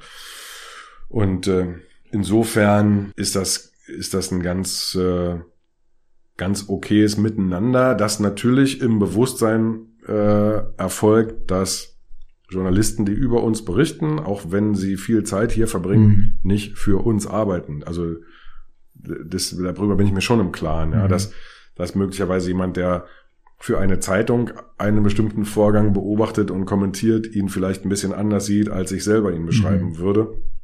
Liegt in der Natur der Sache, brauche ich mich nicht, äh, nicht zu wundern oder gar zu ärgern drüber. Ich stelle mir das extrem schwer vor. Also jetzt für, für mich ist das so, wenn ich mir vorstelle, okay, Kommunikation von so einem Erstligisten, wo fange ich denn da an und wo höre ich auf? Und Mhm. das ist wahrscheinlich in den Jahren eingespielt, ne, das ist gewachsen, die ganze Geschichte so und jetzt seid ihr ein eingespieltes Team, jeder weiß, wie es abläuft, aber für mich ist das jetzt gerade, keine Ahnung. Das liegt natürlich so ein bisschen daran, da, dass, ähm, dass Fußball in, in der ersten Liga noch dazu in Kombination mit Europapokal einfach eine, ähm, eine, eine Aufmerksamkeit erreicht hat, von der man sich selber ja manchmal fragt, ist die eigentlich gerechtfertigt? Ja, was, was gibt's denn eigentlich jeden Tag drüber zu schreiben? Mhm. So, das, äh, es gibt ja Zeitungen, deren Anspruch ist es, jeden Tag was zu schreiben, sogar Mhm. egal, ob was passiert oder nicht, so ungefähr. Es gibt auch Zeitungen, die, die haben für sich selbst diesen Druck nicht, weil sie, weiß ich, überregional sind. Die Süddeutsche Zeitung muss nicht jeden Tag über Union schreiben, schreibt aber gerne über Union, wenn es Interessantes zu beobachten gibt. Ähm, aber hat nicht diesen Druck des, des, da muss jetzt jeden Tag irgendwas raus. Ja? Und äh, ähm, für uns heißt es äh, natürlich so ein bisschen im Blick zu behalten, für welches Thema ist denn wann auch ein guter Zeitpunkt. Also auch wir haben ja, haben ja Themen, über die wir gerne sprechen. Mhm. Und wir selber müssen natürlich dann gucken, okay, vielleicht ist es jetzt nicht schlau, zwei Stunden vor einem Europacup-Spiel, ich bleib mal bei Amsterdam, Mhm. ja, äh, irgendwie noch ein anderes wichtiges Thema zu verkünden, weil alle vollkommen aufgekratzt und aufgeregt sind, dass wir jetzt gegen Ajax Amsterdam spielen. Das ist ja, Ja. Blödsinn, ja. Und, und so. Also dann so ein bisschen zu gucken, wann ist, ist wofür auch der richtige Zeitpunkt, damit ein Thema auch Luft hat, äh, zu wirken. Wenn es was Schönes ist, dann will man ja auch, da, dass Gelegenheit da ist, sich zu freuen, Mhm. beispielsweise, ja. Und, äh, und äh, nein, insofern, ja, ist, wie, wie ich schon gesagt habe, ist eine sehr komplexe Angelegenheit, auch in der Frage der Aufbereitung, was kann man eigentlich schaffen, ja, wo, wo machen wir was mit bewegten Bildern, wo gibt's eine, eine gut gestaltete Grafik, wo ist es einfach nur eine, eine Reaktion auf Twitter. Ähm, das ist aber auch gleichzeitig ja was Schönes, ja. Also wenn ich wenn ich es vergleiche damit ähm, und und auch sowas kenne ich ähm, zumindest ich sag mal auch vom Austausch mit mit Kollegen aus anderen Bereichen. Es gibt ja auch das Umgekehrte. Es gibt ja Themenfelder, da interessiert sich einfach überhaupt niemand für. Mhm. Und wenn du dort in dem Bereich tätig bist und eigentlich ständig darum betteln musst, dass irgendjemand dich mal wahrnimmt und irgendwie abbildet, äh, boah, da ist mir so rum lieber. Mhm. Bist du denn auch äh, bei Auswärtsspielen so mit, mit auf Tour? Mhm. Weil es da auch immer Pressekonferenzen gibt und Genau, und also da, da ist es ja auch so, zum einen berichten wir ja selber über unsere Spiele, ähm, es gibt die Pressekonferenzen nach dem Spiel, es gibt natürlich die, die Rechteinhaber der, der Fernsehübertragungen, die sowohl vor dem Spiel, manchmal während des Spiels, also eine Halbzeitpause, in jedem Fall aber nach dem Spiel ähm, äh, ihre Interviewslots haben und je nach Bedeutung äh, des Spiels können es auch mal recht viele sein. Äh, insofern äh, ja, sind wir da von, von äh, meinem Team auch immer mit dabei. Und dann bist, dann seid ihr auch die, die dann sagen, hey, jetzt komm, stell du mal die Frage, du, du bist dran, der ist dran. Das ist auswärts, ist moderiert die Pressekonferenz der Pressesprecher des Gastgebers. Mhm. Äh, bei der, bei unseren Heimspielen, genau, bin ich das hier. Und äh, und wir sind aber auch die, die die Spieler dann sagen, pass auf, du kommst jetzt bitte mit zu Sky, du gehst zu The Zone, du gehst zur ARD, Mhm. danach tauschen wir, dann kommst du bitte noch zu uns, du müsstest noch in die Mixzone, erwarten die mitgereisten Printjournalisten und wir hätten hier noch äh, einen englischsprachigen Kanal und so weiter. Also das, Mhm. das sind, das ist natürlich der Preis ähm, für eine, eine ja, lukrative TV-Rechte-Vermarktung. Ähm, und das, äh, das gehört dann mit dazu. Dessen sind sich aber auch alle bewusst. Das ist auch kein Problem. Ähm, da gilt es dann aber natürlich auch ein bisschen darauf zu gucken. Äh, Ziel ist immer, also die Wunschgesprächspartner sind in der Regel die entscheidenden Protagonisten eines Spiels. Das ist ja logisch. Mhm. Wer zwei Tore schießt, wird höchstwahrscheinlich in der zu allen Interviewstationen müssen. Ja. Und ein Torwart, der einen Elfmeter hält, auch. Äh, das gibt's aber auch im Negativen. Also wer zwei Eigentore schießt im Spiel, Mhm. wird wahrscheinlich auch angefragt sein. Äh, das würde man dann mit demjenigen aber erstmal besprechen, ob er, ob er sich dazu in der Lage fühlt Mhm. oder ob er vielleicht das lieber jetzt nicht macht, sondern nochmal ausgeruht einen Tag später äh, eine Mhm. Medienrunde dazu macht oder so. Ja? Also so ein bisschen unterstützend auch Mhm. dabei zu sein. Ein, ein Spiel ist immer auch eine Stresssituation für jeden Spieler. Ja? Mhm. Und äh, es ist immer leicht, äh, wenn man gewonnen hat und wir gewinnen in letzter Zeit relativ viel, dann ist das alles nicht so problematisch. Mannschaften, die, die sehr tief im Abstiegskampf stecken, haben es wesentlich schwerer damit, Mhm. ja, dann, dann auch ein bisschen zu dosieren und zu sagen, okay, muss eigentlich immer der gleiche Spieler, muss immer der Kapitän erklären, warum wir heute schon wieder verloren haben, so. Mhm. Ähm, da, da hilft man dann natürlich auch ein bisschen mit und ist im Grunde auch beratend äh, Ja. und, und empfehlend mit dabei und, und stellt sich natürlich auch mal irgendwo schützend davor und sagt, tut uns leid, ist mir klar, dass ihr euch den wünscht, aber den, den gibt's heute, der, der spricht Ja. jetzt nicht. Das heißt, du oder ihr arbeitet schon sehr, sehr eng mit den Spielern, mit den Trainern und so weiter zusammen. Ja, das sind wie Arbeitskollegen im Grunde. Klar, eine, eine sozusagen die Spezialeinheit. Ja, ein- ein- das SWAT-Team. So und äh, aber ja, Teile meines Teams, die die insbesondere die ganzen Medientermine der Spieler betreuen, Mhm. sitzen auch unmittelbar äh, daneben, Mhm. also direkt im neben denen ist die Tür zur Kabine so ungefähr. Wie kann ja. ich zu deinem Und Team wechseln? Da reden wir hinterher drüber. okay, hört sich wirklich spannend an. Also ich glaube, Mhm. wenn man, wenn man sich entscheidet, ne, also zum einen ist es ja wahrscheinlich mit der Muttermilch schon ein bisschen mitgegeben, ne, Union-Fan zu sein. Und wenn man dann auch die Möglichkeit hat, so hier in Berlin bei Union, beim Erstligisten, Mhm. egal ob Erstligist oder Drittligist, keine Ahnung. Ich glaube, die Liebe ist wahrscheinlich immer gleich groß. Obwohl, erste Liga ist wahrscheinlich, da hat alles nochmal ein bisschen übertroffen wahrscheinlich, der Stolz, aber es muss schon ein krasses Gefühl sein. Das ist es auf jeden Fall. Ähm, und, äh, und gleichzeitig bleibt es aber, also es, es ist so ein, die, die Art der Betrachtung ist eben wirklich so, wie ich es gesagt habe. Es sind Arbeitskollegen Mhm. und wenn, es ist ja auch in anderen Bereichen so, ja, wenn eine, einer, wenn einem Team von Kollegen ein wichtiges Projekt richtig gut gelingt, freut man sich natürlich riesig mit denen Mhm. wenn es misslingt, äh, tröstet man die auch mal oder, Mhm. oder guckt mal, ob man irgendwie äh, noch helfen oder unterstützen kann oder sowas. Ähm, so ähnlich ist es da auch, nur dass wir, dass es mit dem Unterstützen eher nur so bei den Dingen drumherum ist. Ja, auf dem, auf dem Mhm. Platz selber rauf, äh, da ist keiner von uns eine Hilfe. Ja. Ähm, und äh, ja, es ist eine, es ist wirklich eine sehr große, große Nähe und und und auch auch da ein großes Vertrauen zueinander. Ja, und das ist, äh, das ist wirklich sehr, sehr angenehm. Welche Termine dürfen die Berlinerinnen und Berliner so auf dem Schirm haben, was Union betrifft? Jetzt so in den nächsten Wochen, Monaten. Tja, unser, unser großes Problem für die Berlinerinnen und Berliner ist ja, dass man, dass man nie Karten kriegt für irgendwas. Ja? Und, Ach so, da wollte ich auch noch mal zu sprechen kommen. Also sprich, äh, die Spiele sind immer ausverkauft äh, und zwar äh, immer schon im, im Verkauf, der, der zunächst mal, die Vereinsmitglieder haben ein Vorrecht zu kaufen. Ja. Das sind aber über 50.000 inzwischen und wir haben nur 22.000 Plätze und so. Ähm, insofern traue ich mich gar nicht, irgendwelche Spieltermine zu, zu nennen. Ja? Ähm, und, und trotzdem, in diesem Jahr ist es, glaube ich, der, weiß ich gar nicht, 26. Mai ist vielleicht, nee, 27. Mai, glaube ich, der, der letzte Spieltag. Und dann gucken wir mal, was, was wir dann vielleicht zu bejubeln haben. Ja? Mhm. Und äh, es ist ja jetzt schon für uns so, dass es eine unfassbar schöne Saison war und, äh, und die hat einfach Spaß gemacht. Ich weiß aber, es wird im Sommer wieder äh, das eine oder andere große äh, Testspiel hier im Stadion geben, wo man dann eben doch die Chance hat, mal vorbeizukommen. Äh, klar, es ist kein Bundesligaspiel und es ist auch kein Ja. Europapokalspiel. Ähm, aber wer überhaupt Union mal sehen und erleben will, kann das auch zu diesen Gelegenheiten Mhm. tun. Die Termine stehen aber noch nicht fest. Insofern äh, einfach Augen aufbehalten. Äh, und ansonsten freuen wir uns, äh, auch wenn uns die Menschen, die, die nicht ins Stadion kommen können, weil sie keine Karten kriegen, Ja. einfach äh, ein bisschen die Daumen drücken oder ab und zu mal nachgucken und denken, ach schön, haben wieder gewonnen. Dann ist das doch was Gutes, weil äh, am Ende machen wir das äh, alles in der Hoffnung, dass, dass wir den Menschen auch irgendwie Freude bereiten Mhm. und Spaß. Und äh, solange uns das gelingt, sind wir auch äh, stolz auf unsere Arbeit. Was wäre so eine klassische Pressekonferenz-Antwort auf die Frage, äh, wie hoch sind die Chancen, dass ihr die Meisterschale holt oder so?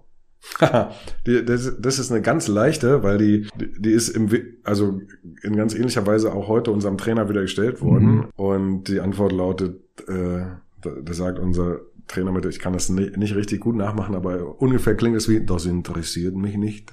äh, äh, unser Trainer ist Schweizer ja. und äh, unsere Aufgabe ist Stuttgart. Das ist nämlich das nächste mhm. Spiel. Also es ist ein ganz klassisches Prinzip. Das folgt auch so ein bisschen, du könntest mir auch die Frage stellen, wo siehst du Union in fünf Jahren oder in zehn Jahren oder so. Das mhm. könnte ich auch nicht richtig beantworten, ja? außer im Sinne von, wir versuchen in allem, was wir tun, uns irgendwie zu verbessern, immer wieder und immer weiter. Gibt, glaube ich, nichts, was man so, so gut machen kann, dass es nicht auch noch besser ginge. Mhm. Und insofern, ein Trainer würde, glaube ich, immer sagen, was soll ich jetzt da, dafür tun, ja, zu, um, um am Ende Meister zu werden? Was muss, was müsste denn dazu eintreten? Ich mhm. muss ziemlich viele Punkte holen, oder? Mhm. Äh, und es ist vollkommen sinnlos zu überlegen, ob ich aus den nächsten fünf Spielen alle 15 oder nur 12 Punkte hole. Mhm ich muss eigentlich nur auf das nächste Spiel gucken und sagen, okay, was muss ich tun? Wie können wir uns so gut vorbereiten, dass wir, dass die Chance möglichst hoch ist, dass wir das nächste Spiel gewinnen? Danach kann ich gucken, was, was rumgekommen ist und kann aufs nächste Spiel gucken. Ja? Mhm. Und das, das ist zwar unglaublich äh, unergiebig für Journalisten, die nach sowas fragen, ja. ist aber für einen Trainer und glaube ich auch für einen Spieler eine sehr gesunde und auch sehr logische Herangehensweise. Mhm. Weil in dem Moment merkt man ja selber manchmal so Dinge, wenn, wenn ich mich auf was auch schon auf das nächste konzentriere, ist die Wahrscheinlichkeit hoch, dass mir das, was ich eigentlich gerade tue, nicht ganz so gut gelingt, als würde ich voll darauf fokussiert bleiben. Es geht mir oft so, äh, wenn ich auf die richtige Frage oder die richtige nächste richtige gute Frage schon, die habe ich schon im Kopf und, mhm. da, und, dann sagst du was und und dann Mist. Ah, jetzt, ja, und, äh, und ich bin dann irgendwie raus und also folge deinen deinen Worten gar nicht so richtig und am Ende des Gesprächs frage ich mich, was du denn eigentlich erzählt? Mhm. Kannst ja nochmal anhören. ja, ja. Mache ich auch wirklich immer, okay. immer ein zwei Mal, weil ich weil jetzt beim Gespräch, ne, man ist immer so, auch in so einem kleinen Tunnel mhm. und äh, ja, man, man kommt gar nicht so dazu, so richtig so aufzusaugen, deine, deine Infos deshalb. Christian, aber vielen lieben Dank, äh, dass du dir die ganze Zeit genommen hast. Ich hoffentlich äh, waren die Fragen, äh, bist du nicht bei eingeschlafen hier? Nein, nein, nein, nein. War alles, alles gut. Ich hoffe, ich habe nicht zu lange hat mich geantwortet. Äh, du, wir machen das einfach doppelt, doppelte Geschwindigkeit. Doppel, danke. Wie in der ja. Sesamstraße. Sehr gut. ah, die Sesamstraße. Hast du die Fraggles auch gesehen später? Die Fra ich, mir sagt der Name was, Fraggles. Fraggles waren ja aus dem, also aus dem gleichen Hause hier Jim Henson Puppen, ja. Gab's, mhm. gibt's ja die Muppets. Mhm. Dann die Sesamstraßenleute, wo es ein paar Überschneidungen gibt. Also Kermit der Frosch ist ja, ja. bei beiden und so. Und dann gab's noch die Fraggles, die die, die sind, glaube ich, so später oder Mitte, Mitte 80er, so bunte Typen, die in so einer Höhle gewohnt haben. Ja, mit so Kindfiguren. Also, Nee, oh, das war bei Hallo Spencer. Ach so. Äh, und die Fraggles waren aber so eine, auch ja. so eine Plüschpuppen und äh, singen und schwingen das Bein. Lass sie sorgen. Sorgen sein. aber, aber Hallo Spencer finde ich aber perfekt. Die das, Queech Boys. Das war die Queech Boys waren und Mona, Mona und Lisa. Ich bin Mona. Nein, Lisa. ja. Und Polly, der schönste ja. junge Rache. das ist wirklich geil. Also Hallo Spencer, ja. Ja, die waren wahrscheinlich, aber bestimmt, die waren ja auch so eine Plüschpuppen. Vielleicht waren mhm. die auch daher. Man weiß es nicht. Naja. Christian, hey. letzte Frage. Wen würdest du gerne als nächsten Gast hier bei mir, äh, hier bei euch äh, im, im Büro hören wollen? Äh, von dir im, im Podcast befragt. Ja, genau. Jemand mit Berlin-Bezug wäre gut, ne? Ja, vielleicht auch branchenintern Fußball hatte ich noch gar nicht so, also noch, noch nie, du bist der Erste Ach so. mit Fußballbezug. Ja, aber ich würde gerne Ben von Milliarden hören. Vielen lieben Dank, Christian. Alles klar, gerne. Mach's gut. Ciao. Ciao. Diese Folge wurde produziert von Next Gen Media, deiner Full-Service-Marketing-Agentur aus Berlin, die Hauptstadt der Welt.